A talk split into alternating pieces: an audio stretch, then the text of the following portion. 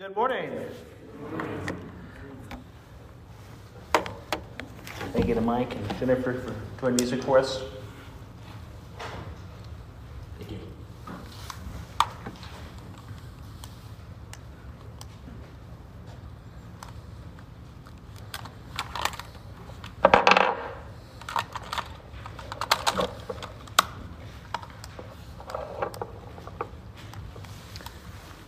Little technical difficulty. Thank you to Mike and Jennifer for doing music. Thanks for Eric for bringing me batteries. Um, I'm so proud of myself because this was one of the first, one of the few times I actually turned on the microphone before I walked up. I thought, okay, I'm just gonna go right into it, and uh, the batteries were gonna die on me. So thank you for that. Um, John chapter 16 is where we'll be this morning. Thanks to everyone for braving the uh, the ice. Uh, John chapter 16, verses 1 through 4. I have said all these things to you to keep you from falling away. They will put you out of the synagogues. Indeed, the hour is coming when whoever kills you will think that he is offering service to God. And they will do these things because they have not known the Father nor me. But I have said these things to you that when their hour comes, you may remember that I told them to you. Would you pray with me? Our Heavenly Father, we once again thank you for the opportunity we have today to come together to worship you. Lord, and may we faithfully have hearts and minds, Lord, that are pointed to you. Lord, we uh, pray for people who have various afflictions. We continue to pray for Ruby as she's recovering, Lord, from this broken wrist. Thankful that she's on the mend. We continue to pray for Ron Yergler, Lord, as he's still at the hospital in Hoopeston, Lord, and we pray for his recovery. We're thankful that Marcia is recovering from COVID. Lord, we continue to pray for John's brother. Lord, we just we lift these people up. We pray for our time as we study your word today. May we be pointed to you. In Jesus' name, amen. Let the words of my mouth and the meditation of my heart be acceptable in your sight, O Lord, my rock and my redeemer. There wasn't a definitive plan. On April 4th, 1841, William Henry Harrison, America's ninth president, died just one month into his presidency. Before that, America had seen two vice presidents die in office, but Harrison was the first president to die while in office. When the vice presidents had died, we actually just didn't have a vice president. The office sat vacant until the next presidential election because there wasn't a constitutional mechanism for filling the vacancy. But we had to have a president. When Harrison died, a controversy arose over who would be the next president. Harrison's vice president, John Tyler, would serve as president in the interim but for how long? Should a new election be held? Should Tyler finish out Harrison's entire term, which was just a month old? And while this was being sorted out, should Tyler have the privileges and responsibilities of the presidency? Many didn't want to even call Tyler president. They gave him titles such as vice president, acting president, or his ascendancy. Or, to be condescending, some called him the usurper. Most of the Harrison cabinet opposed Tyler becoming president, and the Supreme Court was hesitant to weigh in on the decision. Eventually, a compromise was met, and Tyler was able to serve the remainder of the term as the 10th president. And that became a precedent that was in place for over 100 years until the formal succession was established in the 25th Amendment in 1967. There wasn't a plan in place when Harrison died.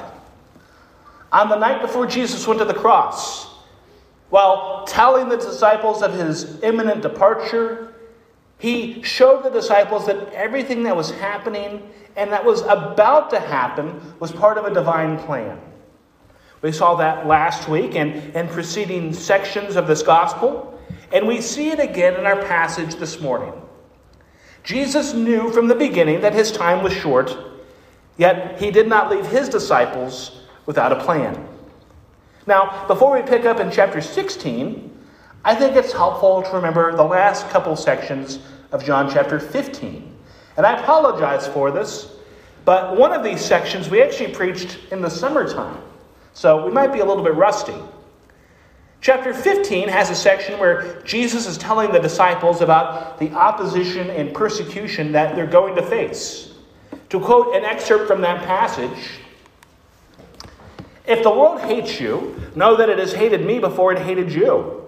If you were of the world, the world would love you as its own. But because you are not of the world, but I chose you out of the world, therefore the world hates you. Remember the word that I said to you A servant is not greater than his master.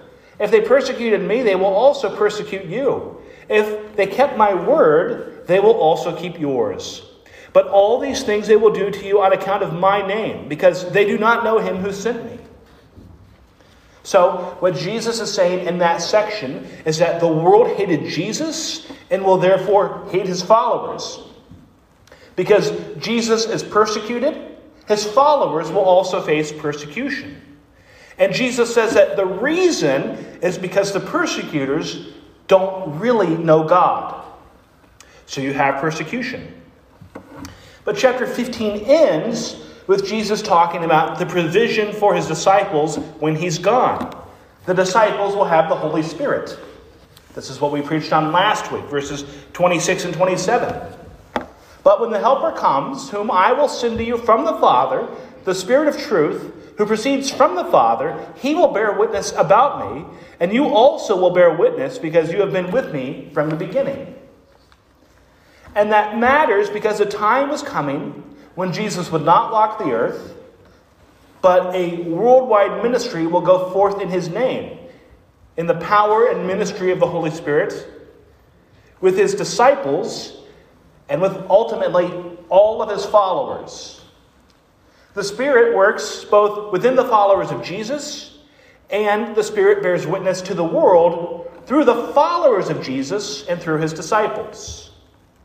So, Jesus has told the disciples what to expect and how he will provide. And with that, we come to chapter 16. And in this section, we'll be pointed to two warnings and a providential God.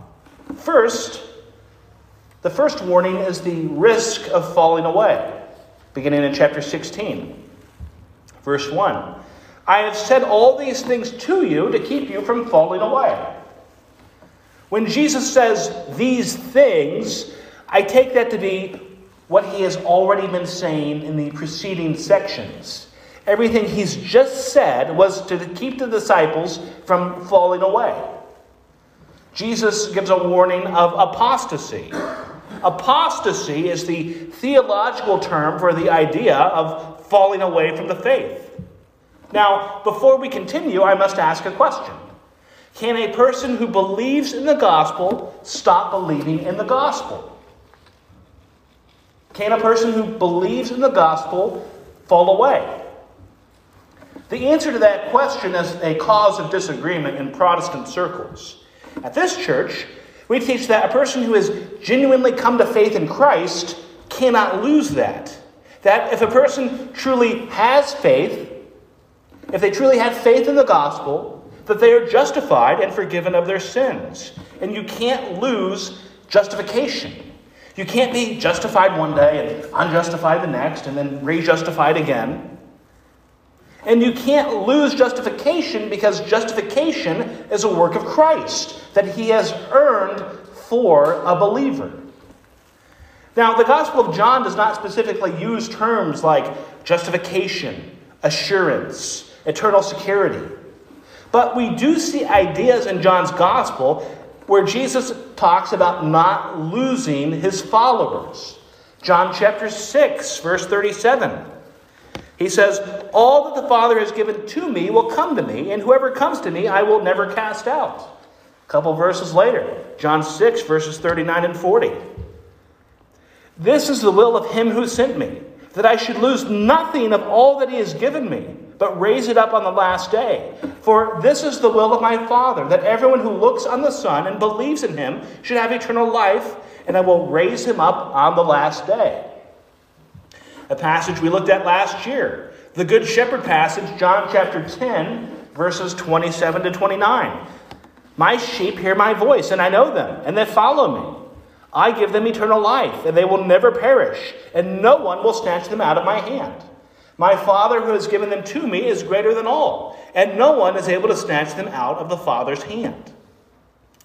I mentioned this last week, but in John 3, Jesus told Nicodemus that he had to be born again and that he had to be born of the Spirit. Born again refers to regeneration, which is the new spiritual life that God grants a person through the Holy Spirit. The result of regeneration is faith, and a person who has been regenerated cannot lose faith. Once you know the gospel, there's no going back. So then, why does Jesus talk about falling away? To reiterate, you can't lose authentic salvation in Christ as a regenerated, born again believer. But there are two things that can happen which can cause apparent falling away.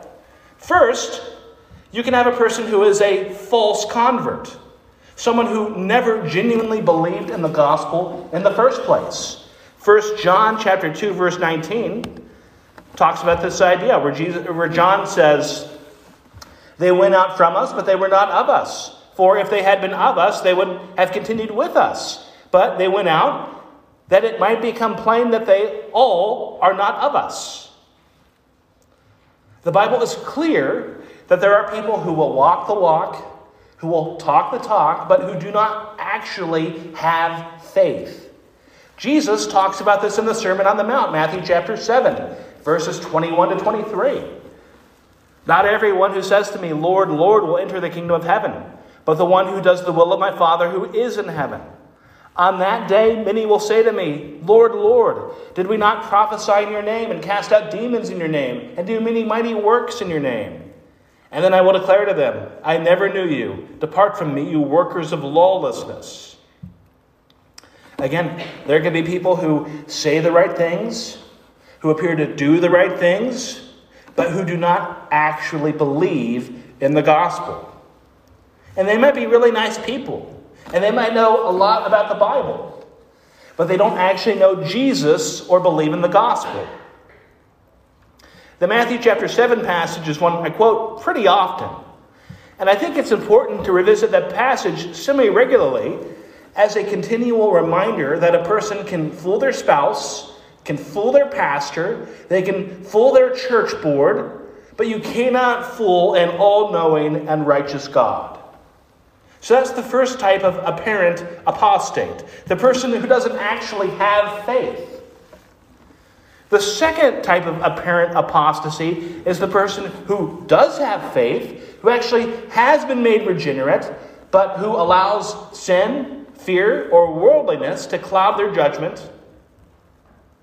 This person who does have true faith will ultimately repent of what they have done and return to Christ.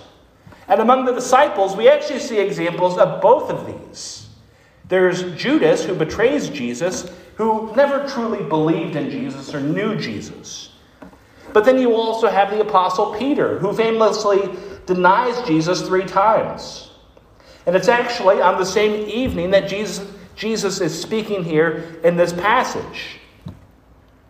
When Jesus is arrested, Peter is fearful for his own safety and denies knowing Jesus. Yet he later realizes the error of what he's done because he does know Jesus and loves Jesus. Now, this is a difficult passage. The subject matter is difficult, the theology is difficult. But this is what's important. True falling away is impossible. But the Bible warns us about falling away for several reasons. I'll give three, though I'm sure there's other reasons a person could think of. First, we're given warnings so that believers will not be caught off guard when people from within the church renounce their faith.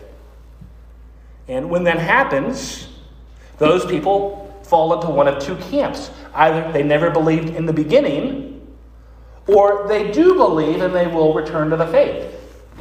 But it does happen. And it's tragic, but we shouldn't be surprised when it does happen because the Bible warns us about it. Second, warnings can cause genuine believers to reassess their faith.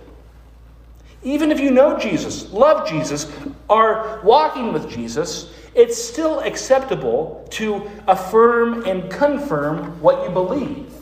In Philippians chapter 2 verse 12, Paul says to work out your own salvation with fear and trembling. The point for this is not to have us doubt our faith, but to question if we're certain of our faith, if we're certain of what we believe in about Jesus. Third reason why we're warned about falling away. If a person is a false convert, it points to the true gospel. And being pointed to how faithless activity isn't what God desires, it can point to what God does desire. He wants us to love Him and have faith in Jesus. And so the Bible warns us. And these warnings of falling away are a great grace to us. Because the warnings can have a way of forcing a person to consider what they truly believe about Jesus. So, Jesus has talked about persecution in the preceding chapter. He'll reiterate some of those ideas. But the reason why Jesus is saying any of this and what this hinges on is the warning against falling away. With that, we come to our second point. And Jesus will again warn the disciples about the persecution they will face. So, the second warning of persecution. Verse 2 They will put you out of the synagogues. Indeed, the hour is coming when whoever kills you will think he is offering service to God. Now, that's a pretty dire warning that Jesus is giving to his disciples. When he talks about them being thrown out of the synagogue, that might not have all that much resonance to us. But he's pointing to the ostracism that they will face from their community. That following Jesus is a new life. And it's a good thing. And it's true life. But that doesn't mean that there aren't difficulties, broken relationships, and sorrow. That there's a cost to following Jesus. The longer I'm at this church, the more I appreciate the people who founded this church 52 years ago. Faithful people who founded Christian Bible Church. For many of them, that came at a cost. Many were leaving another church where there was hurt, strained relationships. That had to have been hard. It came at a cost. Following Jesus comes at a cost. Jesus is telling the disciples of the tribulations they'll face for following him. Many in our world have lukewarm faith that doesn't ask anything of you or expect anything from your fellow Christians. That's easy enough. But real faith, really living for Christ, that comes at a cost. The world will accept someone who's a Christian in name only, saying you go to church, but then actually believing in the Bible, actually walking with Jesus, actually living for that that's not looked upon so favorably. Now, I'm certainly not saying that here in America we face the persecution that is anything close to the early church or to what many Christians around the world face today. We don't. But that doesn't change that there is always a cost in following Jesus. Verse 3, he says, And they will do these things because they have not known the Father nor me similar to an idea in chapter 15. Jesus gives a reason as to why the disciples will face persecution. Because the persecutors do not know the Father, nor do they know the Son. The same world that killed its own Savior will also not tend to be favorable to his followers. For the disciples, they would see that very, very quickly. In the book of Acts, which covers the life of the early church. Chapter 7, we see the martyrdom of the apostle Stephen. We see a Pharisee named Saul persecuting the early church before the Lord intervenes in his life and calls him to be an apostle, more famously known as Paul. But there was persecution in the early church. In those years, in those early years, it generally did not come from Rome. Rome was pretty tolerant of other religions. America is a pluralistic nation. Even though we don't agree with the beliefs of other religions, we do affirm that people have the right to believe what they want to believe. Rome was also pluralistic. There were incidents of persecution that would come in the following centuries, but that was never empire wide. The earliest persecution of Christians came from Israelites, like Paul, like the people who stoned Stephen. And that's exactly what Jesus is warning about when he talks of the people being cast out of the synagogues and killed. Jesus says, The hour is coming when whoever kills you will think he is offering service to God. Now, it's interesting that Jesus says the hour. Other times in this gospel, Jesus and the author of the Gospel of John will refer to Jesus' hour. And what that's referring to is the hour of his death and glorification on the cross. But here, Jesus refers to the disciples' own hour, that they too will have a time when they will suffer just as Jesus has. Aside from the Apostle John, church tradition tells us that all the other apostles ended up being martyred for their faith. From church history, we see other early leaders in the church, people who aren't named in the Bible, but who were influential leaders and pastors in the early church who were martyred for the, cost, for the cause of Christ. Why does the world hate Christianity so much? Again, in America, we're still pretty safe. But that's not the case for Christians and so much of the rest of the world. Now, Jesus already gave a reason in verse 3 when he says, They do not know the Father nor me. And certainly that's at the heart of persecution people who don't truly know God. But within that domain, there are various reasons why people express such disdain for Christianity. Open Doors International, which is a, a ministry that advocates for persecuted Christians, in an article I read this week, lists five reasons. Certainly not an exhaustive list, but important factors that lead to persecution. First, Jesus' competition for power. Jesus said that you cannot serve two masters. You look at totalitarian regimes who have tried to push Christianity out and who have persecuted churches. Why do they do that? Because a dictator doesn't want competition. Jesus is the Lord. Tyrants want people to worship the government. According to Open Doors, one in eight Christians around the world today faces persecution and discrimination because of their faith. Second, Christianity challenges the surrounding culture. No matter the culture, Christianity and Bible teachings will fly in the face of that society. Even ancient Israel, which was founded as a theocracy, drifted in their belief. There will be values and beliefs among Christians which do not fit within their society. That's increasingly becoming true in America. Our society has totally rewritten its ethics of sexuality and gender over the last 20 years. To borrow an idea from Carl Trueman, for a Christian today to hold to biblical teachings on sexual morality is viewed by the secular society on a similar moral plane to being a racist.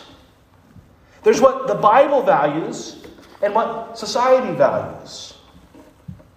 Our modern secularizing America likes to tell us we're good. We shouldn't have any shame. We should speak and live how we see best because we know what's best for us. Find yourself. We like to undermine moral absolutes, except for tolerance, which we co opt and call love, even when it's harmful. And we treat that as if that's the only moral absolute. And we act as if we're tolerant. I saw this this morning from the Gospel Coalition. The world says, follow your heart. Jesus says, follow me. The world says, discover yourself. Jesus says, deny yourself. The world says, believe in yourself. Jesus says, believe in me. The mantras of the world are pathetic substitutes for the words of Christ. End quote. Third reason doing good means opposing bad.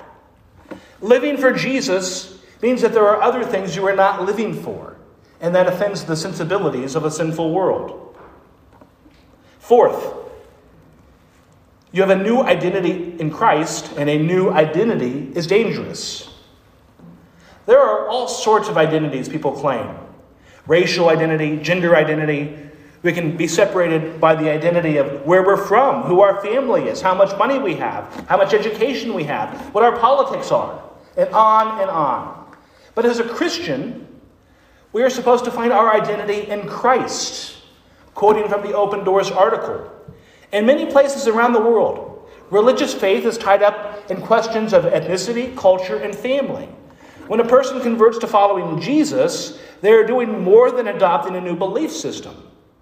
They're often viewed as having turned their backs on their families, their friends, their communities, and even their nation. End quote.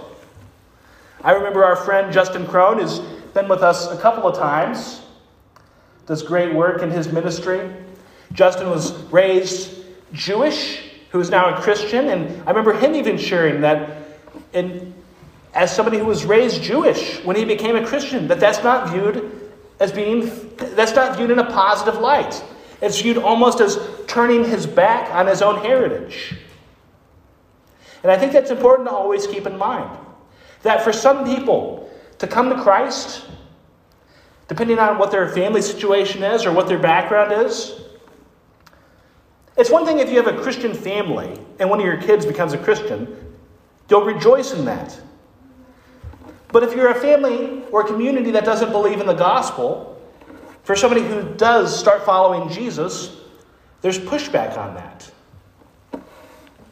It's not as simple as saying, I want to be a Christian, and everyone in the world saying, Oh, I think that's great. Fifth, Jesus is a competition for other beliefs. If Christianity is true, that means other things, and in particular other religions, are false. In America, that totally offends our sensibilities because we like to think that everything can be true so long as someone believes in it. But truth isn't defined by people. Truth is defined by its correspondence to reality. And I would add a sixth reason that's not in the article. People do not like the evangelistic values that the Bible teaches. You can believe what you want to believe, but don't try to make other people believe what you believe. Which is basically, people have their belief that you can believe what you want to believe, but you shouldn't share what you believe to make other people believe what you believe. You get the point. People spout off on politics, People spout off on their own made up philosophies. People will appeal to a book they read, or an article they read, or a news story they saw, something that they heard. But to talk about the Lord in polite society, no, that's forbidden.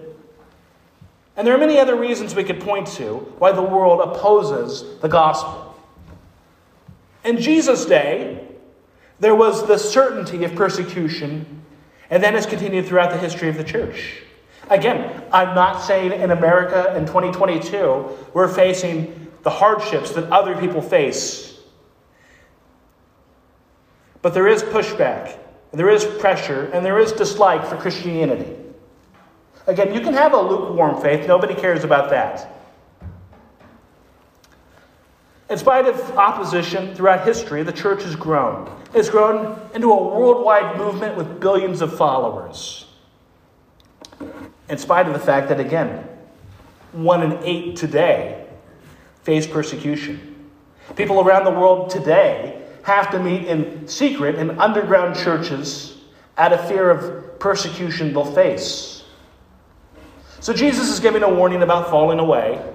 He's given a warning about persecution. We come to our third. And Jesus reminds us that we have a providential God. Verse 4. But I have said these things to you that when their hour comes, you may remember that I told them to you. Once again, we see the word hour. It seems to be used for ironic effect in this instance. Jesus' hour is the hour of his, death, which is when he's glorified. The persecutor's hour is the time when they think that they're thwarting the Christian movement, but when they're instead fulfilling the divine plan in their reaction. And Jesus gives these warnings because Jesus does not want his followers to be surprised or blindsided that the world opposes the gospel or is hostile to the message and will face opposition. And in fact, there are warnings given throughout the New Testament. I'll give just a couple examples, but it's something that's talked about constantly in the New Testament. Matthew chapter 10, verses 16 to 18, Jesus says to the disciples, Behold, I am sending you out as sheep in the midst of wolves. So be wise as serpent and innocent as doves. Beware of men, for they will deliver you over to courts and flog you in their synagogues. And you will be dragged before governors and kings for my sake, to bear witness before them and the Gentiles. Another example 1 Peter 4, verses 12 and 13.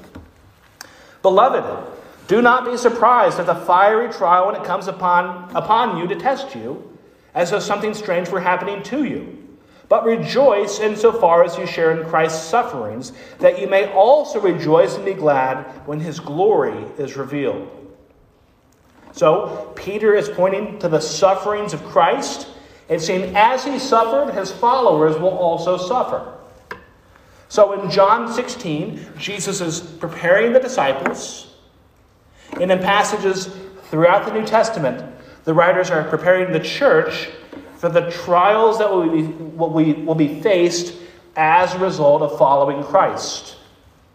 That's one of the things I appreciate about the Bible and the New Testament and the ministry of Christ, that it is always grounding you in reality. The Bible, in general, says a lot about suffering and the trials we face in life. It's just that those passages aren't fun to read, but it's talked about. The Bible gives an accurate depiction of the world as it is. You hear politicians talk, so many of them paint this picture of utopia. Just vote for me and it'll be better. Some people think that if their candidate wins, it'll be better. And it's never that simple. Because the Bible says no, the world has fallen and people are sinful. And as we're discussing right now, the Bible does not hide from the reality of persecution that the church will face because God wants us to be prepared. At the end of the passage, what Jesus is saying is that the people who will persecute you will think that they're accomplishing something. But his point is that they'll think that, but it won't be true. Instead of thwarting God's plan, it's working in conjunction with God's plan. And as we continue in John 16, Lord willing, next week, we'll see more and more of how this works in God's plan. But I close with this for today. What is the heart of this passage? It's a passage about trusting God in spite of tremendous difficulties when they arise. As we said earlier, the Bible always grounds us in reality. The Bible is honest about the fallen state of the world and the difficulties of being a disciple and living for Jesus. In spite of the challenges, are you still committed to following Jesus? For some, it might seem unappealing. These talks about persecution and difficulty and unpopularity. But who are the people who you've looked at in your life and thought, wow, that was a life. That was a life well lived. I'm sure there's great people you can think of. But no one ever lived like Jesus. Jesus was scorned, persecuted against, betrayed, but no one ever lived a life of greater triumph. Jesus was called a man of sorrows. Jesus wept, but still no one ever lived a life of greater joy. He only lived 33 years, but no one ever lived a life of greater fullness. As John's gospel ends, the apostle says that Jesus did so much that if it were to all be written down, the whole world would not contain those books. You see Jesus serving, loving people, and walking in righteousness and holiness. That is real living. And it's the life that he invites us into. Obviously, we aren't Jesus, but the point I'm making is that Jesus endured incredible adversity and opposition and challenges. But living a life to honor God, living a life in pursuit of holiness, living a life to serve, that that is where true life and purpose and meaning are found. So it is a great paradox that the way to live the best and truest life is a life that will also invite difficulty. There are easier ways to go through life, but it isn't really living to the fullest. What is it that you're living for? Is it for yourself? Is it just to get by? Or is it for the Lord Jesus? And if it is, are you willing to live for Him and walk with Him and trust in Him, even in the difficulties that He promises we will face in a fallen world? Would you pray with me? Our Heavenly Father, once again, we thank you for your word. And we thank you for the many blessings that we do have, Lord, and for the freedoms that we have to worship you. Lord, we think of those who face threats to life and limb, threats to their families, threats to their livelihoods for following you, Lord. Lord, may you Strengthen your church locally and globally. Lord, may we be people who passionately live lives to your glory and who are disciples who make disciples. In Jesus' name, amen.